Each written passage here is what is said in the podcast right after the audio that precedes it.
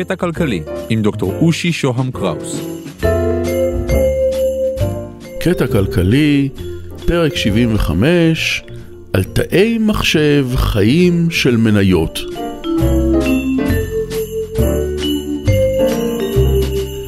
למה מניה מסוימת שווה עכשיו עשרה שקלים?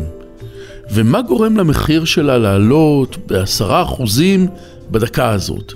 האם המערכת של שוק המניות הגיונית? אבל מה הכוונה כאן להגיונית?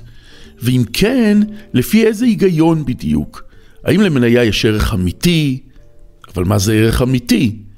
ולמה שוק המניות עולה ויורד כל הזמן? הרבה שאלות ואין לי תשובה אחת. ובכל זאת, בפרק הזה ננסה לבחון את השאלה באמצעות הנחות היסוד של הכלכלה של המערכות המורכבות. נשתמש במושגים של התחום הזה כדי להסביר מה גורם לשוק המניות לעלות ולרדת בבלגן כזה. שלום, כאן דוקטור רושי שוהם קראוס. כשמנתחים את התנהגות שוק ההון בהתאם להנחות של הכלכלה של המערכות המורכבות, אנחנו צריכים להביט על השוק הזה לא ממבט חיצוני של מדען שמסתכל על התופעה, אלא דווקא ממבט פנימי צומח. כלכלן מיינסטרימי היה מסתכל על העליות והירידות במחירים של המניות השונות, מסדר אותן בטבלה או בגרף, ומנסה לייצר נוסחה או פונקציה שתבטא את התנודות. זו הסתכלות מבחוץ. הוא מביט על המערכת כולה, ומתוך המבט הזה מנסה להבין איך ולמה פועלים החלקים שמרכיבים אותה. אבל בכלכלה של מערכות מורכבות, הגישה תהיה שונה. אנחנו מתחילים במניות הבודדות. נתחיל מתוך ההתרחשות, מבפנים. המבט שלנו יתחיל מהלמטה של המערכת. הכלי שלנו יהיה הדמיה ממוחשבת שתציג את התפתחות המערכת. ההדמיה הזאת תתחיל משלב התחלתי ותצמח יחד איתו. ואנחנו, החוקרים, נלווה אותה ונראה לאן היא צומחת. לצורך כך אנחנו מכניסים את אחד המושגים המעניינים ביותר שבו משתמשים בסימולציות האלה, סלולר אוטומטה. המתמטיקאי סטיבן וולפרם מציג בספרו A New Kind of Science סוג של סימולציה כזו.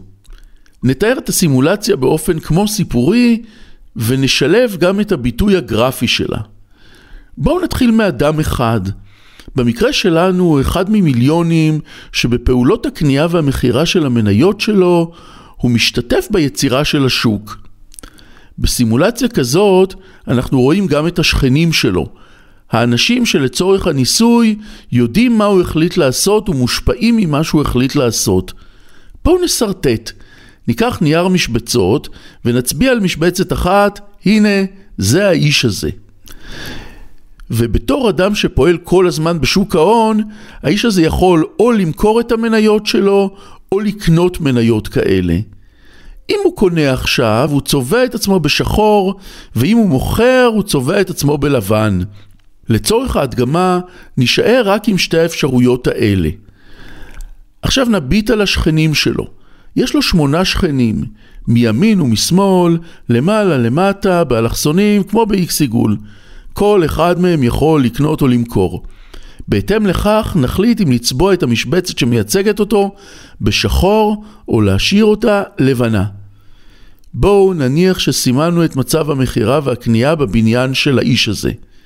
למצב הזה נקרא המצב הראשוני. עכשיו בואו נדבר על השפעה סביבתית. נקבע חוקים סוציולוגיים שלדעתנו מייצגים את האופנים שאנשים משפיעים זה על זה במניות. נגיד למשל, שימו לב זה שרירותי לגמרי רק בשביל להמחיש, נגיד למשל שריבוע שהיה קודם לבן, כלומר מוכר, הופך בדקה הבאה לקונה, כלומר לשחור, כאשר יש לו לפחות ארבעה שכנים שמוכרים.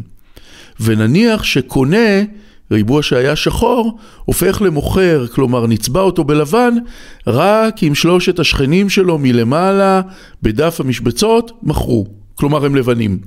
המטרה שלנו בסימולציה כזאת היא להראות שבהינתן מצב ראשוני פשוט, מצב אקראי של מוכרים וקונים שמקובצים יחד על הדף, ובהינתן חוקי פעולה פשוטים מאוד, המערכת הופכת לדינמית ומגוונת ואולי בלתי ניתנת לתחזית. בעצם נרצה להראות שהמורכבות הרבה והדינמיות המטורפת של שוקי ההון נובעת ממיליארדי אינטראקציות של בני אדם שפועלים באמצעות כללים מאוד בסיסיים ולא מתוחכמים במיוחד. חוץ מזה, נרצה להראות שכל הנוסחאות שמנסות לבחון באמצעות מה הערך של מניה בזמן מסוים לא ממש רלוונטיות. עכשיו נריץ את הסימולציה שלנו. בכל שלב כל תא בתורו יצטרך להשתנות בהתאם למצבם של השכנים שלו.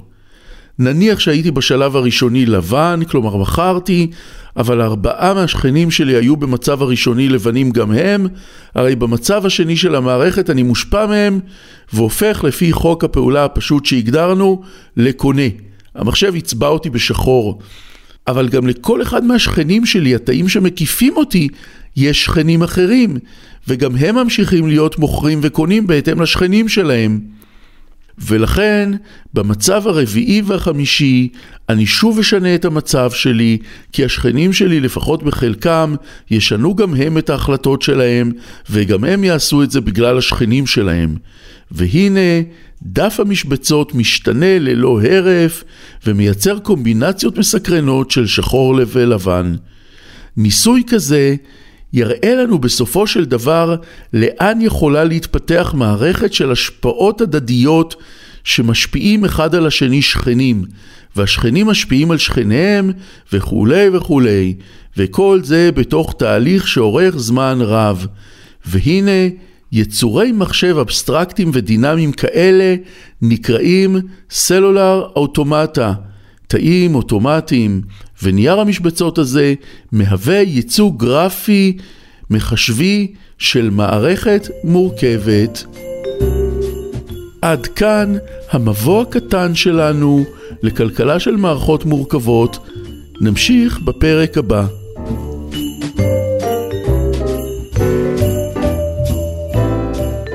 תוכלו להשיג אותי ב-050-88983322 או בלינקדאין שלי באנגלית, דוקטור אושי שוהם קראוס. תודה לקווין מקלוד על המוזיקה, להתראות. thank you